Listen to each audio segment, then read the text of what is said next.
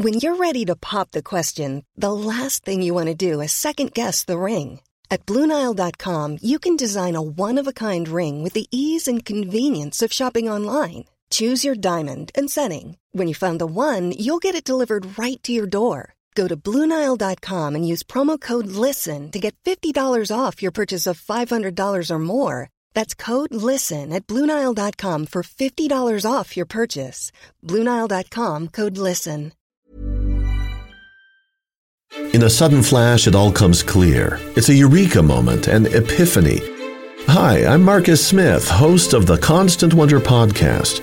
The world offers marvel, meaning, and mystery around every single corner. In nature, art, science, culture, history, we talk everything from bees and beetles to obelisks and asteroids. Experience the thrill of transformative encounter. We'll bring more wonder to your day. Listen to Constant Wonder wherever you get your podcasts. Welcome to History Hack. If you didn't know by now, we are the revolution. That means we're sharp, witty, lots of fun, but it also means that we're essentially the peasants in Les Mis huddled round a table in the corner of the bar with no money. If you enjoy the show, please do support us.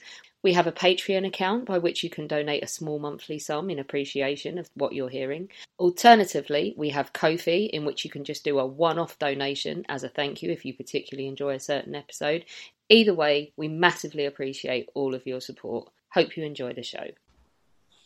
Hello and welcome to, God damn it, the Mary Rose. When was the last time this happened? Uh, we have got our act together and assembled down the pub, some of us anyway. Uh, but there is a downside to this, isn't there, Chris? What is the downside to this? How long have you been in charge of scheduling? About four weeks. and what is the topic of tonight's debate? Tonight is a very tough one. We have to decide who the greatest German is, which is difficult because the whole nation is great. So I, I don't know how, how we're going to do this. Alina's giving you the wank sign, and rightly so. Kit's just put in the chat. Chris loves Goebbels. Uh, Sounds no, like gerbils. gerbils, yeah, slang for something else. Holmes, presumably you're a font of wisdom about all things German. I, I did do a little googling because um, I thought this would start like Clive. I thought we were starting at seven, then we started at eight, so I had an hour. So I thought to add value because I like to add value. I don't know that much. In fact, the only one I I, I went in any depth for was uh, the Brothers Grimm because I thought they were going to be introduced, but they haven't been. Um, and I ended up rereading my Rumpelstiltskin book, which I always used to find Rumpelstiltskin quite scary anyway. But I reread it, and the plot is dreadful. So a bloke goes in front of the king, and he's a bit scared. I don't know why he's in front of the king anyway, this Miller, and he says, "Oh, uh, my daughter can spin gold," which is a bit of an unusual reaction. And then uh, she can spin gold out of straw, and then in the end. She gets put in a, a room full of straw every night, can't do it, gets in a bit of a state. A little chap called Rumpelstiltskin comes in, spins the straw into gold. She keeps giving him stuff. Then she runs out of stuff to give him. And then he says, "Well, I'll carry on, but if you, if you become queen, I need I will have your first child unless you know my name," which is a really weird plot when you think about it, isn't it? Uh, yeah, I think Kit's trying to modernise it in the chat using Prince Andrew, which is possibly even worse. not lying. Uh, so what you're saying is it's a good job Kate had to work late because her pitch was shit. Yeah, well, I was all. I thought it was quite good. You know, they've got obviously there's a massive cultural export of all these uh, tales. Although some of them I think were uh, uh, misappropriated by the looks of it. But yeah, but I just I don't know if you reread the Ladybird books again, they're not not as great as you thought they were back in 1979. Indeed, right. Who else? So Kit is here. He's already causing trouble. Chapman, what you up to? How how is Cornwall? Uh, well, exactly Cornwall. So previously, I think I was in Thailand last time we had the Mary Rose. God, quite possibly. I have vague recollections of you utterly shitted on two pound beer and just disappearing. I mean, I, I was quite quite drunk. Um, so much so much alcohol was drunk that I actually found myself emailing the Ronald Reagan Institute with uh, with gay porn titles for books uh, involving Ronald Reagan as a pitch. Um, who, who hasn't done that when they're shitted? Come I was going to say that didn't go down very well. Um, uh, so yeah, now I'm in Cornwall. I'm a lecturer at the University of Falmouth. Um, if you want to learn about journalism or creative writing, I'm the person doing it. So please come along. This is the this is the first time I've seen Kit sitting up on screen. I've seen him sitting up in real life, but normally he's lying down or doing something else. But it's it's really weird when you're in a hotel. There are so few seats what you discover is that basically you're just existing on a bed. And and now that I'm actually, you know, I've got a house, unbelievably, I'm living very nicely in Cornwall. It's it's really nice here. It's lovely. Um, I've got a chair as well. I've got a desk and everything. Adult in for the win from Kit.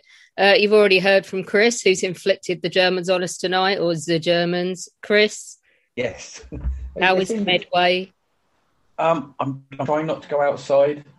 I've, I've, I've become really peculiar. I don't like going out and interacting with people, and I talk to myself a lot more now, um, which is quite, which has a link to tonight. As um, I was walking in the countryside, right out in the middle of nowhere, chatting away to myself, no one around for miles, walk straight into someone while I'm in mid conversation in German to myself because I'm mad.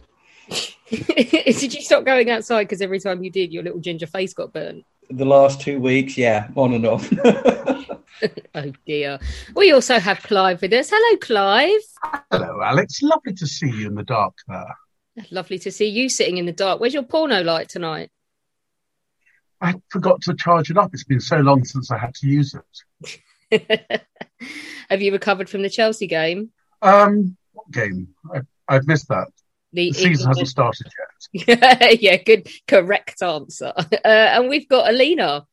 Evening. Alina presumably uh, hit the roof when she saw the topic of this debate.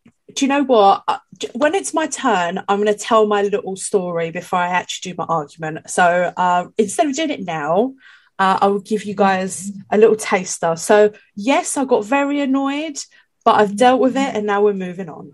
You're being a grown up. Wow. I know, wow, shit like this happens once in a blue moon. It does indeed. Uh, and speaking of grown ups, because since we last had her on Down the Pub, uh, Heather's basically re landscaped her whole lawn single handedly. And I mean, like, her, and that's not code, that, that her actual lawn. Yeah, um, it it's I'm here. she looks like she's there in body and not at all in mind. Uh, right, okay, so let's get this started then. Um, oh, it's going to be a nice little compact debate tonight. Uh, so we're going to have, I think, because I'm going to do one as well, we're going to have six Germans to choose from. Uh, let's go to. Oh, Clive, should we do Clive first? Because he's basically been waiting since seven o'clock and it's now 20 past eight. So I feel like he's going to explode. I'll come gushing out with it. And despite Alex Alex's commandment not to go post 1933, that's where I'm going. There are a couple of very surprising omissions from this evening's debate. Otto von Bismarck, the man who created Germany, and Karl Marx, the German who had the greatest influence of any German on the whole world. While noting their exclusion, I've not chosen either of them, but have gone instead for the man who made modern Germany, Konrad Adenauer. He was the person who said, in view of the fact, sorry, in view of the fact that God limited the intelligence of man, it seems unfair that he did not also limit its stupidity. Now, Adenauer was a man with many faults, and he faced much criticism during his life and since. As he quipped, a thick hide is a gift from God, and first make yourself unpopular, then you'll be taken seriously. His relationship with the Nazis was not as distant as some might have liked, either during their period in power or his own. He was conservative, he was devoutly Catholic, he created a society that gave rise to dissatisfaction among the youth, the like of which we can only imagine in this country, at the moment at least. The Baader-Meinhof gang part of his legacy. He was criticized for allowing Germany to be divided and for the social and economic consequence of that division, families torn apart, and for allowing vast swathes of Germany to be swallowed up by Poland as the Soviet Union moved west. But criticism was something that he could accept. Against this, one must recognize his achievements. His policies led to the post-war German economic miracle. I remember my parents being furious when a young German student who was lodging at our house in the early 1960s said, You may have Wannsee war, but we have Wannsee peace. Within 20 years of the war ending, a war that devastated Germany, killing millions, displacing more, destroying its entire economic infrastructure. West Germany had become a stronger economic force than the United Kingdom, the victor. In so doing, Adenauer laid the groundwork for Kohl, Schmidt, and Merkel. He provided the economic strength that allowed reunification. He established Germany as the leading European economic power and the driving force behind the EU. Adenauer was the father of modern Germany in the same way that Bismarck was the father of the bellicose state that started two world wars. Adenauer reinvented Germany. What he left behind was a force for good and not for evil. Konrad Adenauer was born in Cologne in January 1876 into a family of civil servants. He attended the humanist Postel Gymnasium and on leaving school went to work for a bank. His background was unremarkable. And then he got lucky and was awarded a scholarship to study law, a fine training for anyone. He attended the University of Freiburg. After qualifying, he served a short period as a judge and then joined a law firm run by a Cologne politician from the Centre Party. He married well in 1904 and naturally fell into centre right politics. In 1906, he was elected alderman and three years later became deputy to the mayor, who luckily was his wife's uncle.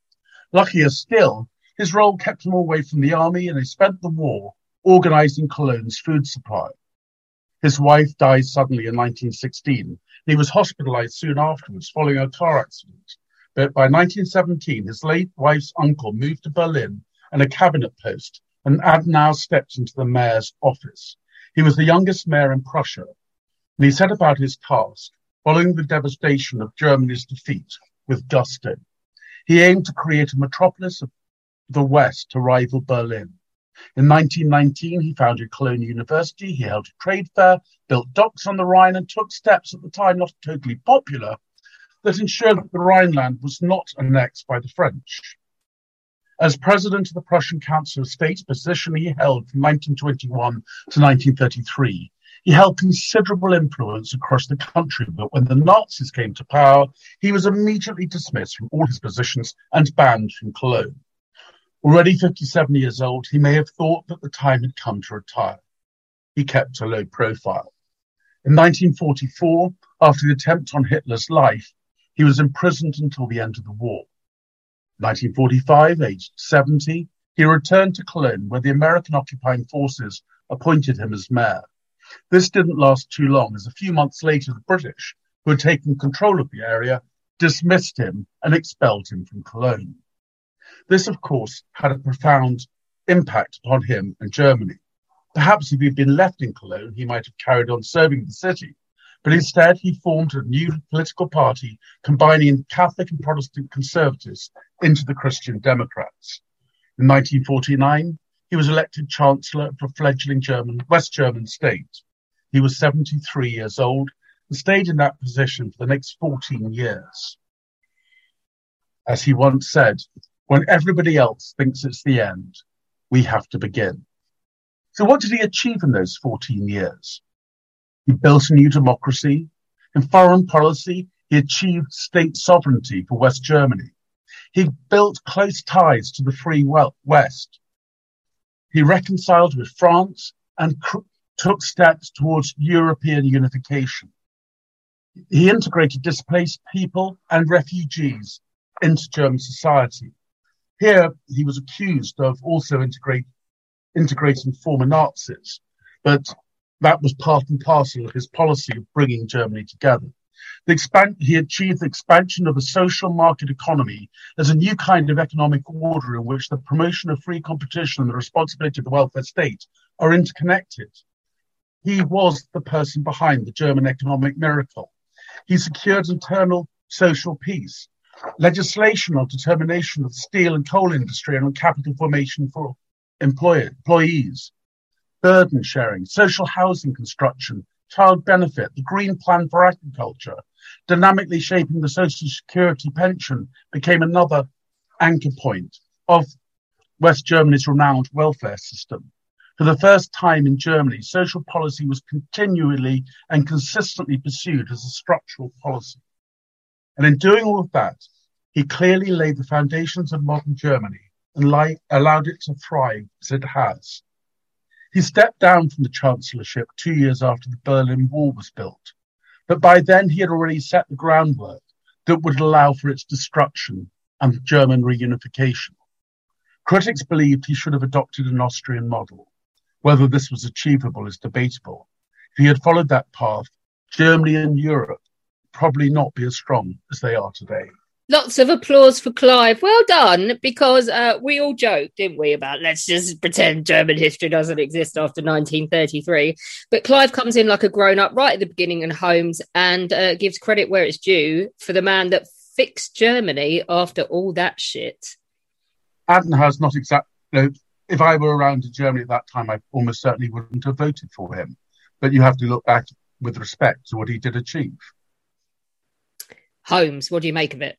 I mean, I, I, looked at. I'd never heard of him to be honest, but I looked at him earlier, and actually, he's a quite a strong candidate. I think. Um, I mean, despite Clive's efforts with a couple of accents there, I've got a feeling the subject matter tonight isn't exactly going to be a comedy goldmine, to be honest. So we'll, we'll just go with what, we'll just go with what we've got.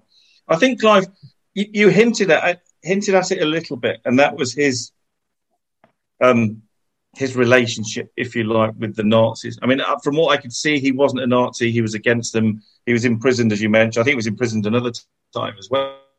Yeah. To power, um, he sort of brought in an amnesty for the Nazis, didn't he?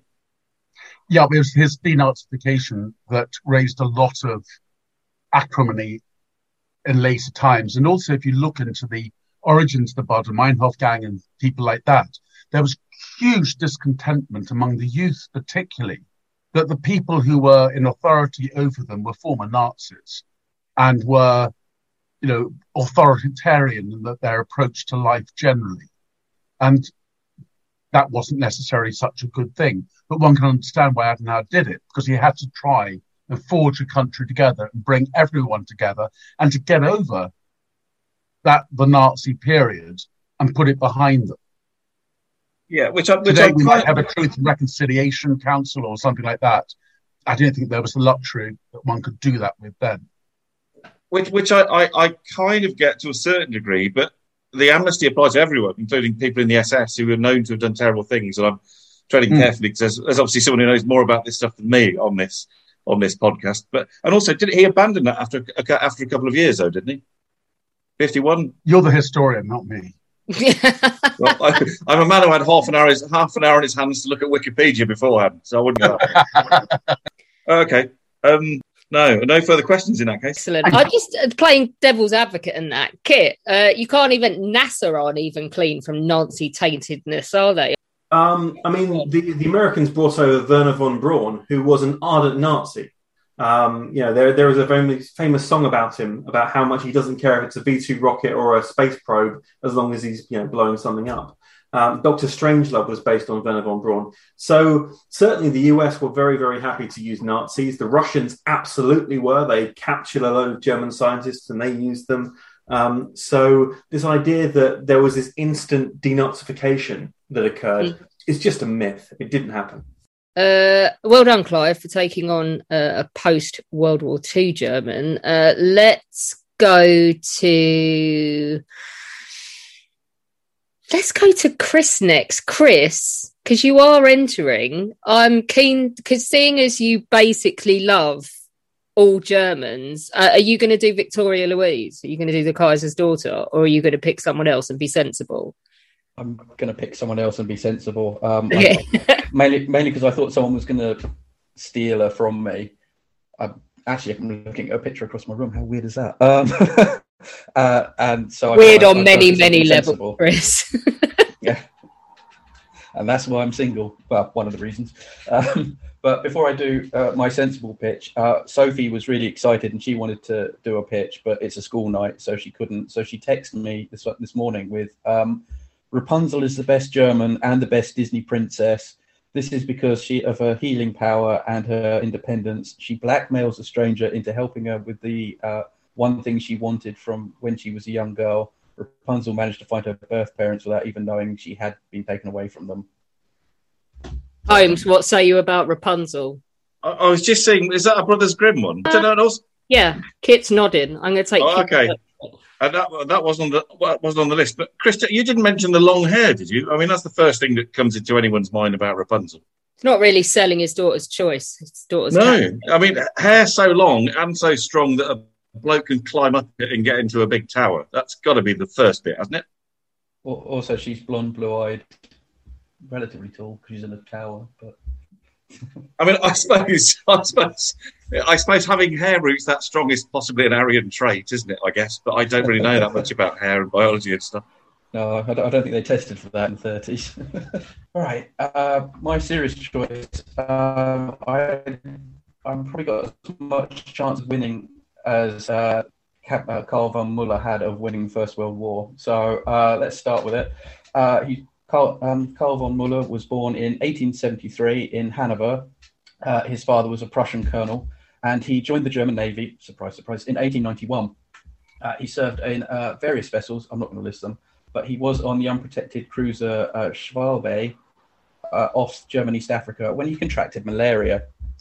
Uh, he was then, because of his illness, he went back to Germany where he got uh, moved on to the staff of Prince Heinrich, the Kaiser's brother, where he was he was later promoted to Korvettenkapitän, moved to the Navy office where he worked for Admiral von Tirpitz, who was the head of the German Navy at the time, Grand Admiral von Tirpitz, where who was head of the Navy, who really liked von Muller. So in the spring of 1913, he's given the command of the light cruiser Emden in the Far East as part of the East Asian Squadron. During the tour of the German possessions, the Emden is fired upon by uh, rebels whilst anchored off Nanjing.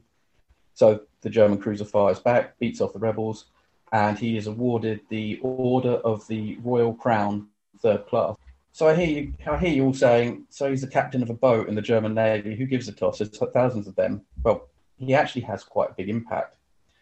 In 1914, he suddenly finds himself in a serious dilemma. As the Second Reich only had one major colony in the Far East in Tsingtao in China, with several other secondary col- colonies in New Guinea, Samoa, and a scattering of Pacific islands, all under the protection of uh, some German admiral called Vice Admiral von Spee. I may have mentioned him before, um, and his squadron. As war loomed, uh, looked inevitable, von Muller became was the senior naval officer in Tsingtao aboard the Emden. So he has to take over charge of defending the city. He gives orders to the governor and to the, na- to the other naval personnel to get as many colliers and supply ships to uh, von Spee's armored cruisers, and also to convert the liner Prince Eitel Friedrich into a warship. He then buggers off the Gulf of Korea, and on the first day of the war, captures the Russian ship Ryazan, brings it back to um, Tsingtao, and orders that to be turned into a warship.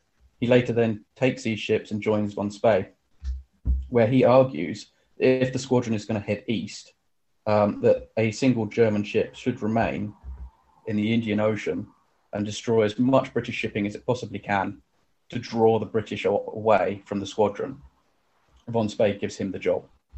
He said, "Fine, if you really want to do it, you do it." And so, somewhere be- between August and uh, November 1914, the Emden captures and sit, captures 22 uh, civilian ships. I'm not going to go into the each and every capture because everyone will get bored. And um, if you are interested, I might suggest uh, this book by Chris Sams, German Raiders of the First World War. It's still available. You can buy it, and it goes. There's two chapters on this. Um, but He the sounds like a wanker. he does. Or Pillock. He even looks gormless.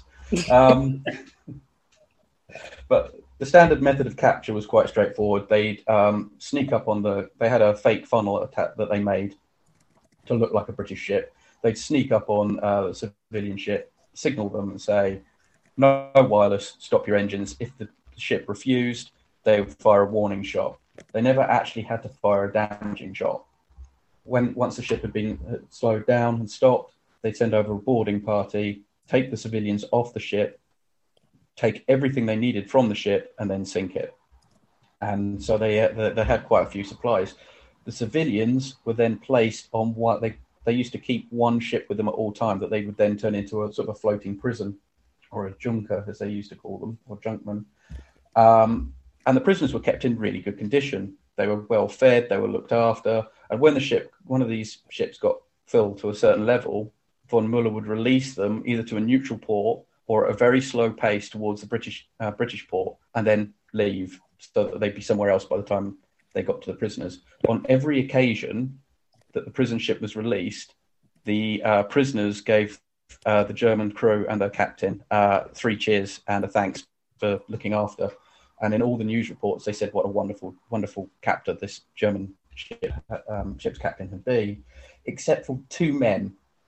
Uh, was one of the captains of one of the ships and his chief engineer, who kept referring to them as blasted Germans, being drunk and disorderly. So von Muller ordered them to be locked into a supply cupboard, and then uh, they were the only people to complain.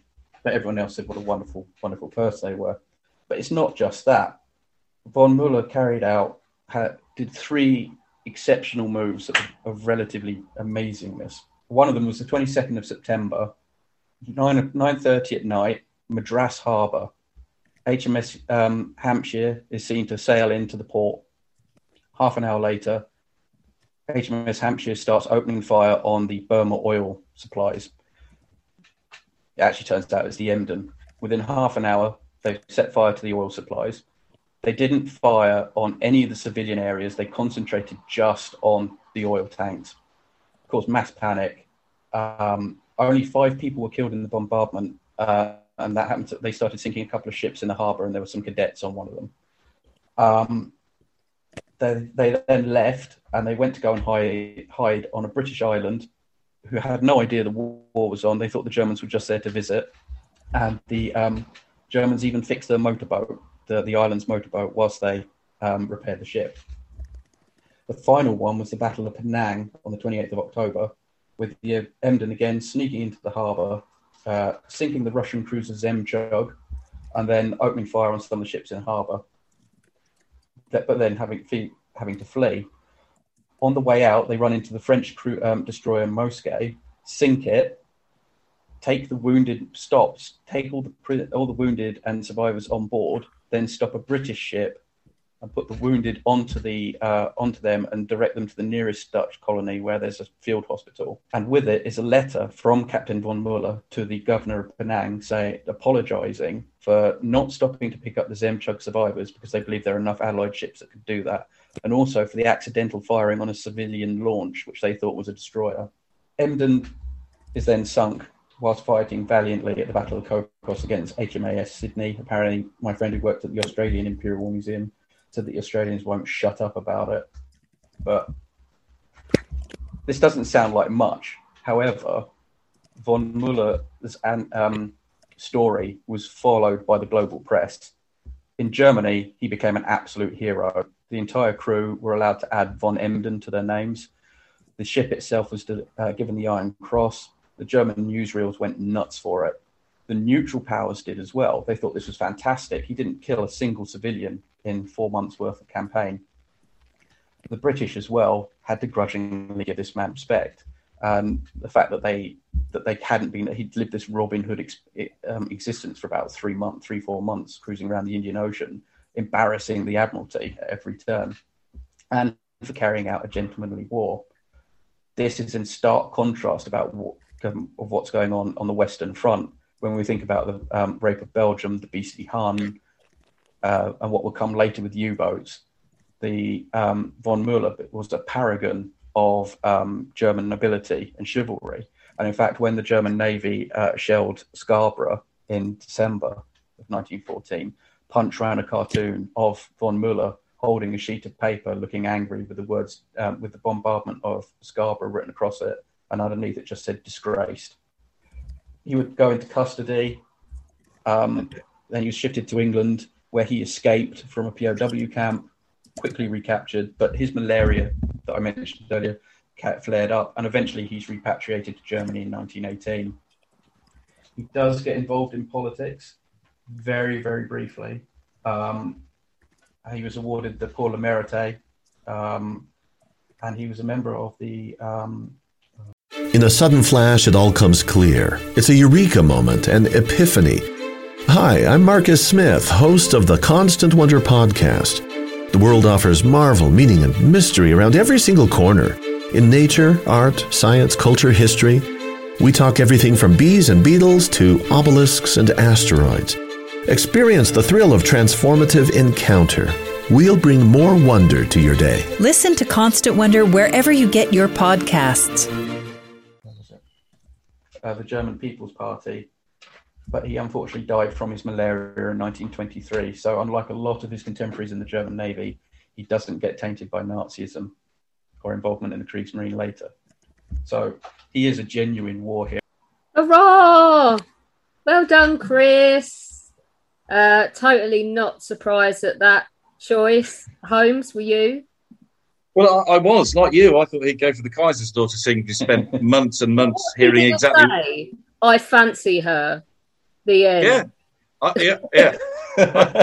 I, I think to be fair, he's gone further than saying that he just fancies her over the over the months that we've been doing this. But uh, also, Yeah, it's good to see that his broadband seems to be up to about two meg now, so that's a welcome improvement. yeah, we bought him a microphone as well. So Um, I think this one might be a bit of a stretch. When I had a look earlier, even his Wikipedia page is only about half a page, so is up against some pretty stiff composition competition. Rather, I mean, he sounds like. I mean, it's he sounds like. I, I- quite like the, the sort of gentleman aspect of it, but I part of me thinks it's quite easy to be that benevolent in the circumstances that he found himself in. You know, in the you know, if I'd captured 22 unarmed civilian ships, I would probably be able to treat their crew okay. It'd be a different matter if they were all armed and firing back at him. You know, and there's a slight hint at his personality, which, you know, I think, Chris, you said that at one point he'd taken some British people off ship and they were on one of these sort of prison ships. And the first time two of them criticise him, they, he locks them in a cupboard. So I don't think he's necessarily as benevolent as you're making out. I think it was, it was his boarding officer who first suggested that they be incarcerated, that they were being belligerent and unhelpful. So he just said, "Well, we'll just separate them and we'll put." It was a bit more than a cupboard; it was a, a storage area for minesweeping equipment. So it wasn't just like a, a kitchen cupboard or something. So they had a lot of space. They were just uh, separated from everyone else. I mean, to be fair, there's probably grounds to be belligerent, even if you've not been fired upon. I was on a ferry at the weekend. If another vessel came alongside and made us all get off and put us on a sort of a prison ship for a couple of months, I'd probably be a bit grumpy about it. Especially in the channel. And then he, he didn't kill any civilians, but did he kill I don't, sort of naval equivalent equivalents? Um, well, the, the, there were sailors aboard the Zhemchug who were killed when uh, she exploded, was torpedoed and sunk, and the same with the Mousquet. Um, the captain had his, the, the Frenchman in charge had his legs blown away in the, in the, but that's, they were firing back at that point, so it was a proper battle. Um, And then you, men- you mentioned the Madras thing, but I didn't really capture that. I, I took that slightly personally because my great granddad was an engineer for the Burma Oil Company. no. oh, there was um, actually there was something else about that. The um, the people because it was quite an embarrassment to the uh, British government because the governor was one of the 300 people who fled, and he didn't come back for several days, and uh, a lot of the people lost a lot of respect for him. And I did read somewhere that the word Emden stuck into uh, local dialects to mean cunning, and uh, mothers would tell their children that if they didn't behave, the Emden would come back and get them. I don't know if that makes any difference. And also, it's interesting because they were based at Tsingtao, weren't they? Yeah, when they're at the beginning of the war. Because the, the German influence there, that's where the beer comes from, isn't it? Because there were breweries established by Germans when they were there, which led to Yeah. the, the beer we know today. Yeah, it's got uh, it's the um has, has the same German purity law for um only four ingredients. Nothing, nothing, nothing further from me. brilliant. Let's do one more and then we'll break to get some more drinks. Let's do let's do a Alina. Let's have a girl next. Alina. There's never been a faster or easier way to start your weight loss journey than with PlushCare. PlushCare accepts most insurance plans and gives you online access to board-certified physicians who can prescribe FDA-approved weight loss medications like Wegovy and Zepbound for those who qualify. Take charge of your health and speak with a board-certified physician about a weight loss plan that's right for you. Get started today at plushcare.com slash weight loss. That's plushcare.com slash weight loss. plushcare.com slash weight loss. Burrow is a furniture company known for timeless design and thoughtful construction and free shipping, and that extends to their outdoor collection. Their outdoor furniture is built to withstand the elements, featuring rust-proof stainless steel hardware, weather-ready teak, and quick-dry foam cushions. For Memorial Day, get 15% off your Burrow purchase at burrow.com slash ACAST and up to 25% off outdoor. That's up to 25% off outdoor furniture at burrow.com slash ACAST. Girl. Cheers Yeah. for that one. Well, Uh, I'm just looking for my. Uh, use the term loosely. but- oh, thanks. You know, we, we can double check that if you like, but uh, no thanks. Anyway, Anyway, like, yes, please. I so. I I got really really annoyed when I found out about this that I'd actually have to go and do some research about someone. And I'm just going to tell you a very brief introduction to how I got around to this. And Chris and I sat talking about this for a really long time what I should do, who I should do.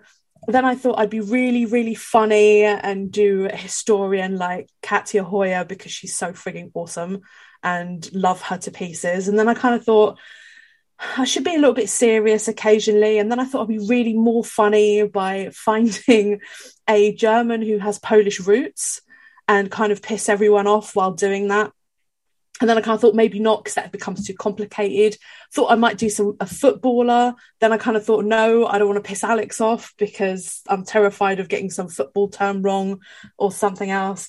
So instead, I set, settled on something to really piss Alex off by far and to annoy her beyond anything she could possibly be annoyed by. And what is the one thing that I'm not allowed to talk about on this uh, podcast thing consist- consistently? And that is not Hindenburg. Thank you, Kit. I'm not allowed to talk about the Holocaust. And what am I going to do today? I'm actually going to talk about someone who I think, for me personally, I don't care about winning, by the way, really don't care about that today, but I care about talking about this person because he is so beyond incredible. And he is an, and I've, think I've mentioned him on the podcast before. I, prob- I must have mentioned him on the podcast before, and I'm, I'm absolutely obsessed with this guy. He is an angel in a place of absolute horror and absolute. Oh, Alex has come back. Should I Oh. tell her again? Should I repeat again what I'm doing? Sake, I go for a pity and she invokes the Holocaust. Is that what's happened? Yes. Oh Christ! Go on, just get Well- on with it. well, because I was going to either piss you off with with football that I was going to do errors, and that might really infuriate you, or the Holocaust. So take your pick. Oh, just do the Holocaust. Get it out of the way. Come yeah, I thought so. Anyway, so this guy for me, he is probably one of the most incredible human beings ever to walk this earth, especially in a place of of, of fear and pain and horror. This guy comes out with the most amazing things he could possibly do. And I'm going to talk about Otto Küsel. And uh, Holmes, you can start Googling Küsel. There's not much on him, but I'm still going to tell you. Sorry, I, I can't even. Can you say his name again a bit slower? Otto Küsel. But anyway, moving on. He's actually born in uh, 1909. He's born in Berlin, and uh, he ends up being arrested in uh, 1937, and he gets put into uh, Chaos Sachsenhausen, which is just north of Berlin. He's done for something really petty, like theft, and he's just imprisoned for that. He's imprisoned on a green triangle, so he's classified as a, a German criminal. So when Auschwitz starts uh, kicking off uh, in 1940, the first prisoners that arrive there are 30 criminals from Sachsenhausen, and Otto Küsel is on that transport. He's given prisoner number two. And when the first mass transport actually arrives to the camp, the German pr- uh, prisoners are told that they are rapists and murderers and like the most horrible human beings that could ever walk this earth. Yet Otto Küsel shows kindness to these people when they arrive while others are beating them and kicking the shit out of them and screaming at them and everything else, Otto stands by the door into the Monopoly building where they arrive to, and he hands out people water. And he walks up to one of the prisoners, Roman Trojanowski, and he says, Don't worry, holds his hand, he says, Don't worry, this will be over soon. You will be safe, you will be okay. And he shows these incredible acts of kindness while everybody else is literally screaming their heads off and beating people and just causing fear to run rampant. And Otto Kuza just shows this beautiful kindness. So we're, let's we're, we're moving on further in into the into the concentration camp system and things. He actually ends up being the prisoner who takes care of uh, job assignments. And what he actually does is, I this is my personal opinion, and actually not just my personal opinion, but a, a lot of my historian friends agree with me is that he managed to save a lot of lives. And you're thinking, how is this guy saving lives in this context? What he does is he takes prisoners from some of the most horrific work details and starts moving them around. So, for example, Zbigniew Terecki, uh, prime example, his brother got uh, kicked the shit out of so severely, he ended up in hospital. Now, if he went out, for example, in the middle of winter, still half broken, to go and work, I don't know, for example, in the in the building detail, he's going to be dead in literally days or hours. So Otto Küsel manages to sort him out a job still in the hospital to sweep floors and clean and do the basic things. So he would do this. He would move the prisoners who are most at risk around the the prison uh, around the camp. The other thing is that there's not one word that me nor any historian I know has ever found anything negative said about this man. It is all completely positive. There's another example. Otto Küsel would be the type of man who would walk down, for example, the road in, in, in the concentration camp, and he'd come across a prisoner with uh, a torn shirt, torn trousers, uh, completely destroyed boots. And he would literally give the shirt off of his back to these people. He would then be able to himself go back to the Effektenkammer, so basically the place where you would be able to get uh, clothing and get new clothing for himself. Another example Christmas comes along. All the capos, so the functionary prisoners, they all get a big box of, you know, sausages and chocolate and all of these things that you can't get hold of. All the other capo are just kind of shushing people away. He stands in the middle of the camp, surrounded by all of these prisoners, and he says, Wait a minute. And he hands out every single thing he has. He did everything and anything he could help. Not just this, he actually ends up escaping with three other Poles. It is one of my favorite, I'm not going to go through this whole escape, but it is one of my favorite escapes of all time. What they do is they literally drive a horse and carriage out of the camp. And that's what they do. They manage to escape. Otto Küsel ends up in uh, Warsaw. He's escaped for about nine months, nine, ten months. He gets captured again, gets taken back into the concentration into Auschwitz, gets put into Block 11. But because he's German, he doesn't get executed.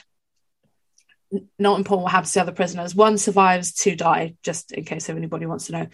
And if anybody really wants to know about the story, just DM me and I'll tell you the whole story. But uh, Jan Komski, actually, if anybody knows Jan Komski, Google him. He'll also be able to tell you the whole history of that uh, of that escape. It's a really good one. So he uh, is end up in Auschwitz. Then what they do is they release him from Block 11 and uh, Heather uh, Jan Komski, very easy. J A N Komski, K O M S K I, Komski. There you go. Um, just in case.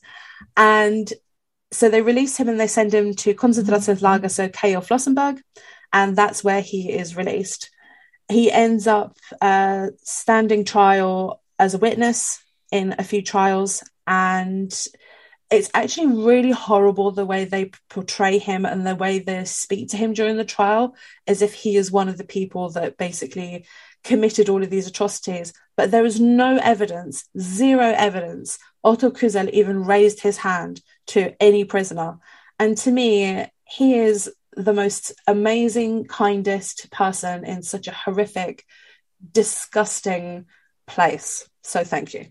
Holmes um, a, a, a, couple of couple of questions. Um, I, I, don't know if you mentioned it at the start. I heard you say that he was prisoner number two at Auschwitz. Does that mean was he taken there because he was Jewish, or was he taken there as a political prisoner?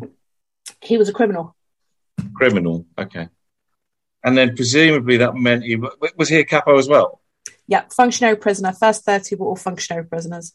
And if he, because quite a lot, most of the capos were terrible, weren't they, in terms of Capos are a very again we don't have the time in the world, but it's a very black and white scenario. You had uh, a lot of capos. It did bring out the most sadistic bastards. I have a, a capo in my own research who's a Pole, and his favorite thing was to beat Poles.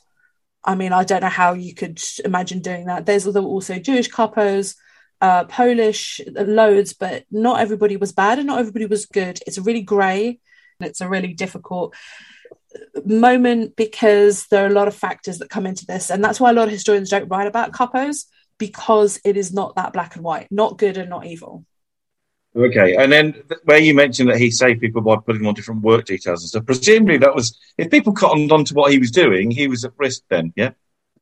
And then he mentioned that he escaped, and he then he came back, and he was put in block eleven. Block eleven's the torture block, isn't it? So it's not prison very, within a prison. Yeah. not very pleasant. Okay, no, he's a good candidate. I've um, I've got, I haven't got any more questions. Okay, we're back and we have three more to come. I'm going to go with someone who has some German ancestry. I'm going to go with Heather. I always get that slight panic when you say that. okay, so I'm going to do Marlene Dietrich. Um, basically, she was born in Schöneberg, which is now a district of Berlin.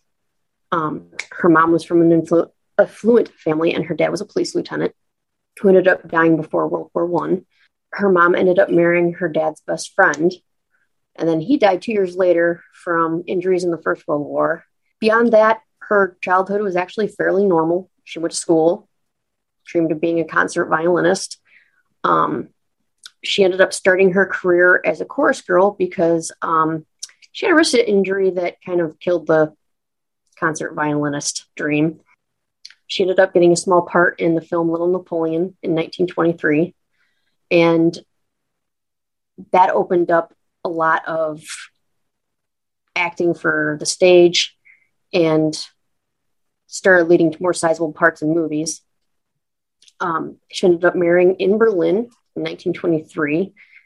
And then in 1930 had her big breakthrough with The Blue Angel. Um, the director encouraged her to move to California and helped promote her in Hollywood, where she worked steadily through the 1930s um, and ended up being one of the best paid film stars um, until in the late 30s when her star began to fade a little bit and she wasn't as largely in public in the public eye as she had been but she still made films and uh, did travels to promote the films and um, during some of these these travels she uh, was actually approached by the nazi party to return to germany and star in movies for them um, they put very lucrative offers in front of her you know said she was a German. That was, you know, please come do this for us. And she said no. And as pretty much a um, yourself to the Nazis, um, she applied for citizenship in the US in 1937. So she had always had very strong political opinions, definitely was not afraid to voice them. Um, in the late 1930s, she uh, helped create a, fund with uh, Billy Wilder and other German ex- exiles to help Jews and other dissidents like the gays and lesbians of Germany and you know the others that might pretty much die if they stay there um, helped get them out of Germany. Um, one of her highest paid movies was uh, Knight Without Armor, in which she made four hundred fifty thousand dollars at the time. So lots and lots of money now for some people. She put the whole amount into that fund to help save people from from the Nazis in Germany. Um, in 1939, she became a U.S. citizen and renounced her German citizenship. And when the U.S. entered the Second World War in 1941, she was one of the first public figures to sell war bonds and was said to have sold more than any other star. Um, she toured with the USO from January 1942 to September 1943, and she appeared before 250,000 troops on just the Pacific leg of her tour alone. Um, that was not the only time she toured with the USO. Uh, she did two more times, so in 1944 and 45, where she performed for Allied troops in Algeria, Italy, France, the UK, and the Netherlands. And she also entered Germany with the the U.S. generals Gavin and Patton. Um, she was one of the um, stars who helped the OSS, um, precursor to the CIA, uh, record a number of songs and basically anti-war propaganda or anti-German propaganda, um, which were used against the Nazis.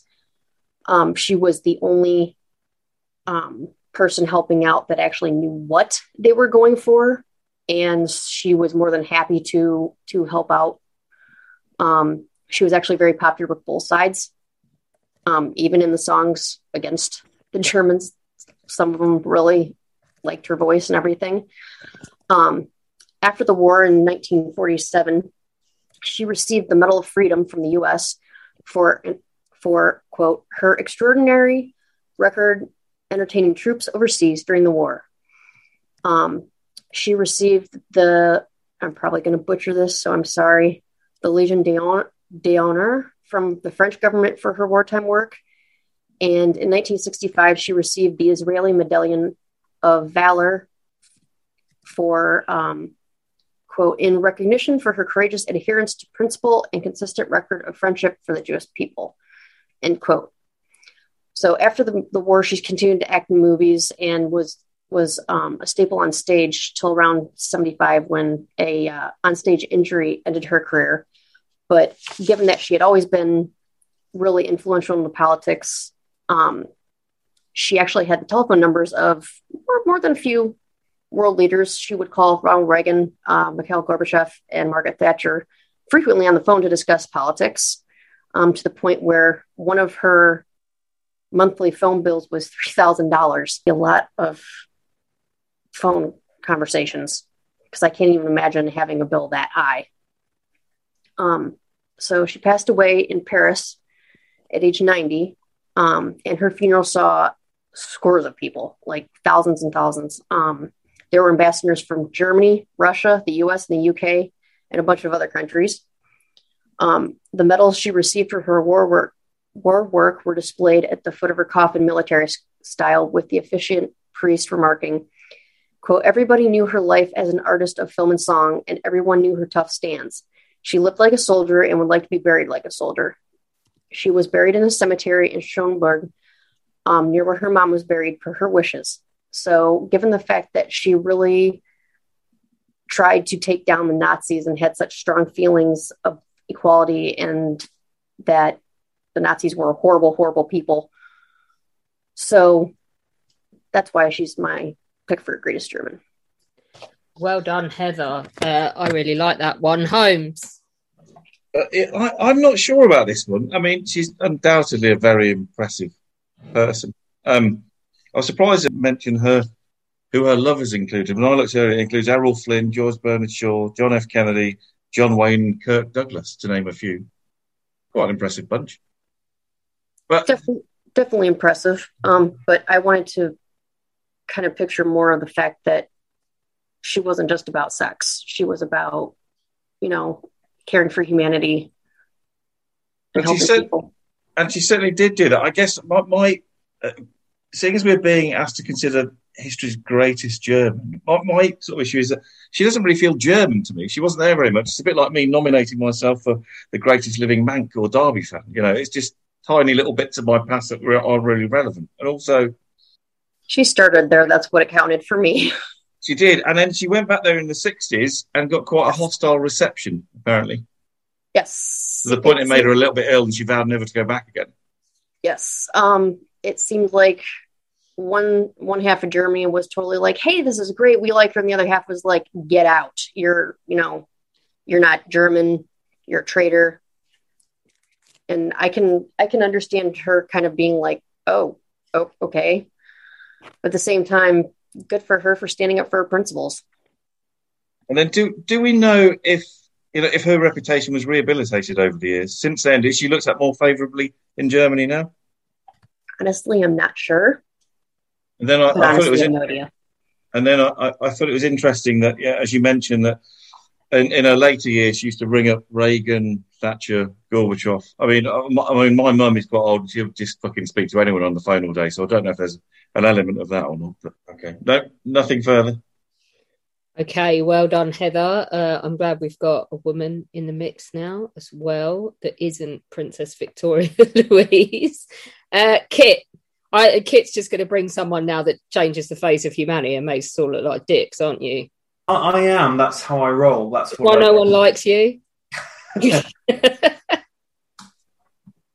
Yeah, I'm going to bring together someone who, I mean, I'm going to stay in my lane, obviously. I'm going to choose a scientist. And the biggest pitch uh, problem I've got is which scientist do I pick from Germany? I mean, Albert Einstein was born in Ulm, the problem is, Albert Einstein was a truly terrible human being.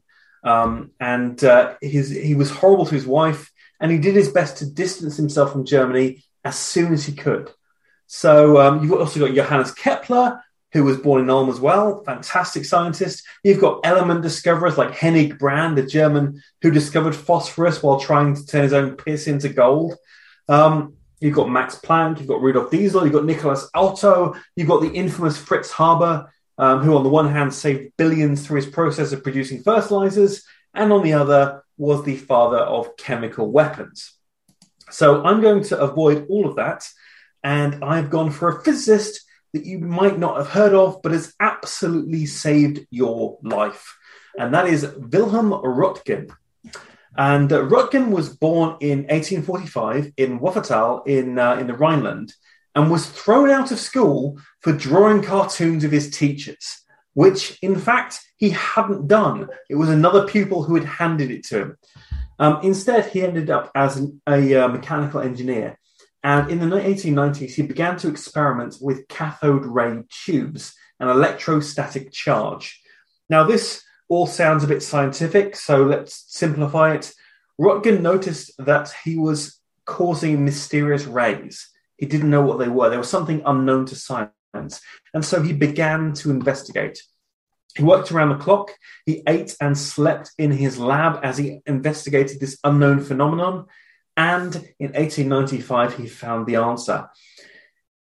He was making something that no one had discovered before. Unable to come up with a good name, he decided simply to call this mysterious discovery the X ray. A month later, he decided that he needed proof of his concept, and working out that he could take radiographs with these rays, he decided to photograph his wife Anna's hand. He produced a perfect reproduction of the skeleton inside her flesh, claiming, you know, Anna shouted out to the world, I have seen my death. In late 1895, Röntgen published his paper. It would go on to be the most life saving in history the discovery of unknown rays. X rays have now become a cornerstone of science and engineering, and most importantly, medicine, where they give doctors unique insight into what's going on inside of you. During World War I, Marie Curie operated mobile X ray theatres to treat servicemen. And X rays are now so simple, it's been seen everywhere from doctors to dentist chairs. It is so important to the history of humanity that in 1901, Wilhelm Röntgen became the first ever recipient of the Nobel Prize. But Röntgen never courted fame. Offered a title by the Kaiser, the chance to become von, he turned it down. Offered millions, he took the money and gave it to charity. Offered a chance to patent his rays, he refused, instead allowing them to be used by millions around the world. During the hyperinflation after 1940, uh, after World War One, uh, in the 1920s in the Weimar Republic, he lost all of his money.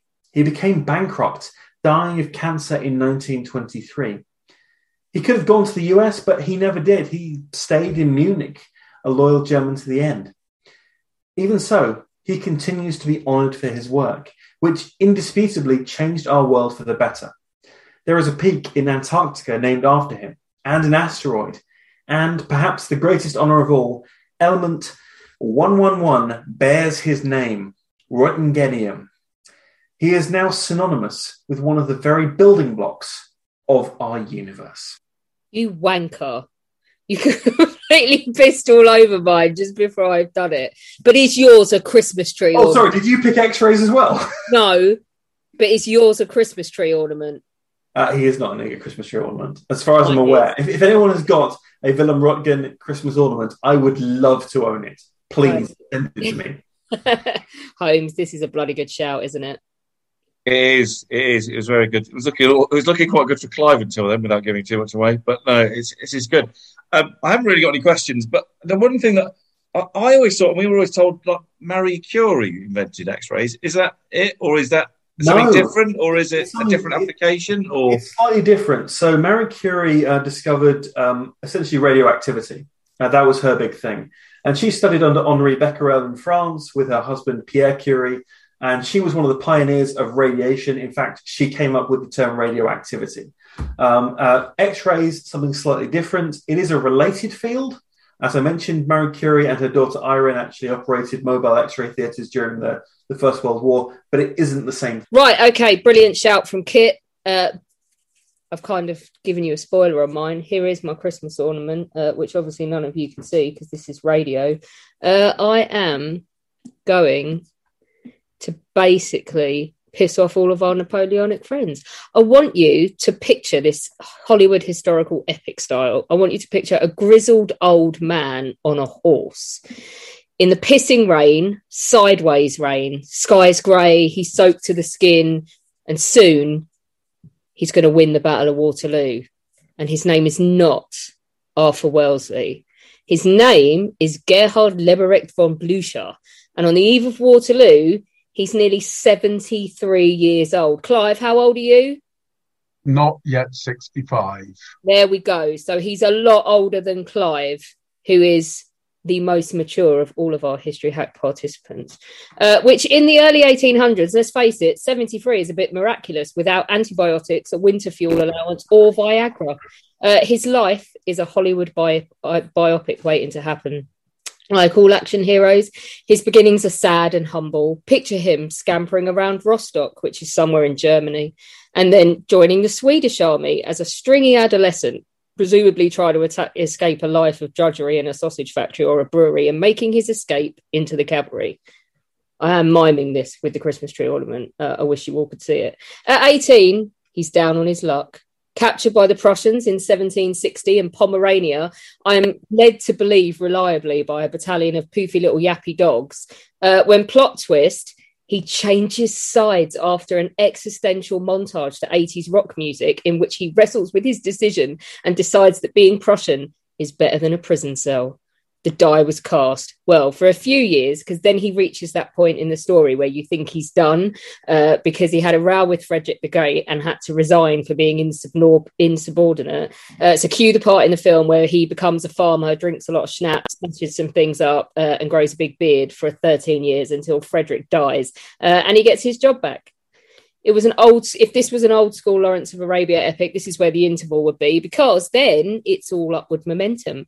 As he gets successively promoted for bashing the french you're thinking this guy has arrived. But no there's more adversity to come. By 1806 he was commanding the cavalry uh, corps when he took a complete beating from Napoleon and then had a complete breakdown, which I only found out about half an hour ago from Kit, in which he thought he was giving birth to an elephant, uh, which is going to make for another very trippy montage because then I started, my brain started wandering to where is the elephant trying to get out of? And then I didn't want to picture that. Uh, so I moved on. So, how do you come back from this? You boot the French out of Paris, boot Napoleon off his throne, and march into the French capital. That's how. And by 1814, he's done this, uh, and he should have the credit for that. If Napoleon has got nothing nice to say about you, then as far as I'm concerned, you're winning. So Napoleon said he had no talent for a general. Enough talent to beat you, Boney. Uh, but he admired his attitude to be like a bull that looks all around him with rolling eyes, and when he sees danger, charges. Uh, Napoleon said he was stubborn and untiring and knew no fear. He called him an old rascal that attacked him with the same fury after the most terrible beating as he would be on his feet again the next moment and ready for the fight. And fight he did during the Waterloo campaign. In a precursor to the main battle at Ligny, he spent hours lying under his dead horse and survived being repeatedly rode over by the cavalry. Don't forget, he's almost 73. Was he done? No. He gets up, he bathes his wounds in a tantalizing mix of garlic and rhubarb, drunk a lot more schnapps. He really did drink the schnapps this time, and resumed command in time for the 18th of June, 1815. Blucher is the commander you want. He's not miserable like Boney, who's sulking his way around the battlefield, or detached like Wellington. Uh, this is a quote as he made to bail out the British. Forwards, I hear you say it is impossible, but it has to be done. I have given my promise to Wellington, and you surely don't want me to break it. Push yourselves, my children, and we'll have victory. And without him, the Duke of Wellington would not be getting all the credit for Waterloo. In short, the coalition force was utterly buggered until Blucher came and saved the day. I quote, with the battle hanging in the balance, Blucher's army intervened with decisive and crushing effect, his vanguard drawing off Napoleon's badly needed reserves and his main body being instrumental in crushing French resistance. The victory led the way to a decisive victory through the relentless pursuit of the French by the Prussians. The two coalition armies entered Paris on the 7th of July. So, because he was as old as dirt and not dead, because he triumphed over adversity a lot, because he made more managerial comebacks than Jose Mourinho, uh, and because he is the true victor in Britain's greatest ever battlefield victory, and because it will piss Marcus off, vote Blucher as the greatest German in history. So there. It's a very, it's a very strong one. I like the fact you've got a, a Christmas ornament of it. Maybe a future subject should be the best depiction of a historical character in a Christmas ornament because I've got a um, King Harold from the Bayeux Tapestry Christmas ornament as well. So there's a few out there. This is literally the only fucking Blucher souvenir you can buy anywhere at Waterloo because did you know that the 1815 memorial was run by French contractors? Uh, we walked in there with a nine year old American a few weeks ago who said, if you didn't know the result of this battle, you'd think Napoleon had won because everything apart from one t shirt and one really crummy fridge magnet of Wellington is Napoleon. There is nothing of Blucher. This I got at the Musée de Wellington uh, and this was all there was. And it's quite a crappy Christmas ornament, but nonetheless, we hung it on the rearview mirror and took Blucher all over the battlefield just to prove a point. Uh, so yeah, this is it. This sad little Christmas ornament is the only present Not- he has on the battlefield. Not just there, but in ABBA's song Waterloo, there is not one mention of Blucher, which is an abomination. Rage! Look at him, he's raging. Rage! I, I, I'm not an expert, and I don't want to wind up those that aren't here. But I mean, we wouldn't have won without him and his troops, would we? No, not according to the uh, mini film in the visitors centre at the 1815 memorial. I get a bit tearful when Blucher marches up with his uh, or rides up with his and, and at the end when he goes and he just shakes hands with or salutes Wellington and then rides off again as if to say, You're welcome, asshole. Has he not got any got any young daughters that Chris has got a bit of a thing for? Uh, probably great granddaughters by the time Waterloo comes around. Bless him. I, I still can't. Uh, oh, admittedly, I haven't dug any deeper than Wikipedia because I literally put that pitch together in the last 20 minutes. Um, but I can't figure out why he was in the Swedish army other than he lived quite near Sweden. Maybe it was closer than the recruitment office for the Prussians.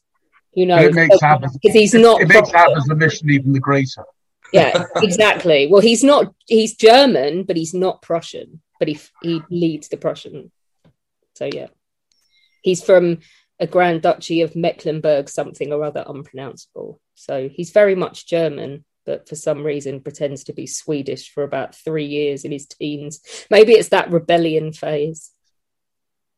Could be. We've all had the Swedish phase. oh, that could mean so many different things. Right, okay, Holmes, have a little think about it. We will go around the room and see who everyone would have voted for if they can't have their own. I think I would have voted for Clive's one. Clive, what about you? I think I'd go with Marlene Dietrich just because it was Heather who gave the presentation. Yeah. And it was done with love. Heather, what about you? I don't know, believe it or not, I, I not hard to see, but I'm very indecisive. it was a tough one. I don't pick favorites here. I'm not putting my Christmas present in jeopardy. Excellent. Alina, what about you? I don't really like Heather's one actually. I thought she was pretty cool. I'd uh, I'd like to go out for a drink with her. Me too.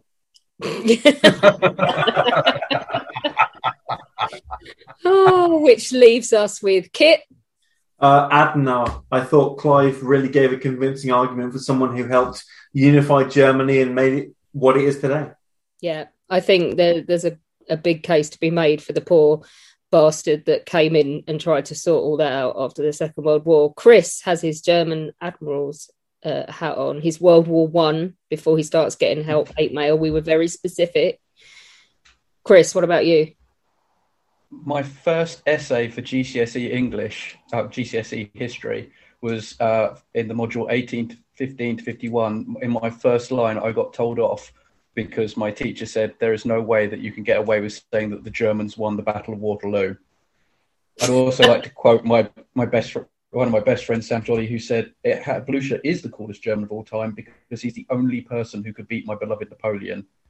So, I mean, it has to be Blucher. I mean, he's a German military hero. I mean, I thought I know von Müller is a naval military hero, but let's face it, Blucher did everything, and he's got two warships named after him. Yay! He's One of which turned upside down and sunk at the bottom of Dogger Bank. And, and the Shut other one got sunk really quickly in the invasion of Norway. We don't talk about that one. or the other one. Holmes, which way are you going?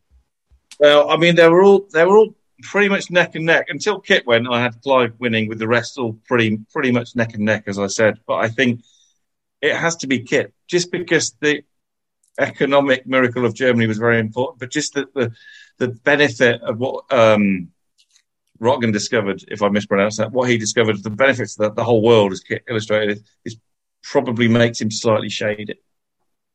Excellent. So Kit first, Clive second, Yeah. And Blucher third, right? I think we can go. Everyone else can go equal third. There's no losers. No losers in this. I've gone woke. I'm woke. Right. Okay. Uh, thank you very much for joining us. Uh, next time, we will not be letting Chris pick the topic uh, because otherwise, we'll be having a greatest debate on everybody's favourite German princesses, which could get dull very. Greatest poll! Greatest poll! Oh God, no! Because there's no chance you won't mention the fecking Holocaust then. No, no, no. I could be a judge. Then I don't have to argue shit. Yeah, but then I'd a be point. arguing for you, so Totally got a point there. yeah, we're not doing greatest ever poll. We've done Brits and we've done Germans. Uh, maybe we'll do something ironic next time. Maybe we'll do greatest ever French person and punk Sam because we all know she'll do Napoleon and we'll just conspire to make him finish last. You know what? We should do something like greatest ever Mongol or greatest ever Sudanese and actually make people do some research for a change. All right, Or great. great- greatest history's ever Belgium. greatest- history's greatest African. That's the next topic. And they're And not allowed to be a colonial. I was going to say, and you can't do Mandela because that just. Well, come on. I'll let you fucking argue that out. We will do history's greatest African. Uh, they can be white or they can be black, but they must not be Oh. like a fucking governor of someone appointed by the British or something like that. They actually have to Couldn't we invite Marcus back to do Cecil Rhodes? Do you know what I love? Do I just say I, I have to applaud Westminster Abbey for the way they've dealt with Statue Gate and the fact that they have statues and memorials to racists and uh, colonizers all over their building because they've passively aggressively just shaded them out. So when you go into Westminster Abbey now, there's this monstrous East India Company memorial on your right, and they now use that to stack chairs in front of so you can't see it. Uh, and if you go find Cecil Rhodes in Westminster Abbey, he's literally in a grotty little corner above a fire hydrant. It's fantastic the way that they've passively aggressively edged these people uh, out of your consciousness. I think that's how it should be done. Our incredible guests give us 45 minutes of their time to join us and talk about their work or their new book. This is just a small taster. As a result, we have launched our very own bookshop on bookshop.org, where you can find our guests' latest books, you can support them, and you can support us on History Hack. 10% of every sale via our bookshop supports the podcast and allows us to keep going and bring you more top of the line guests. You can find our bookshop at bookshop.org forward slash shop forward slash history hack or search for us in the shop section. Thank you so much for your continued support. We really appreciate our listeners and supporters. So make sure you get down to the bookshop and grab yourselves a new book.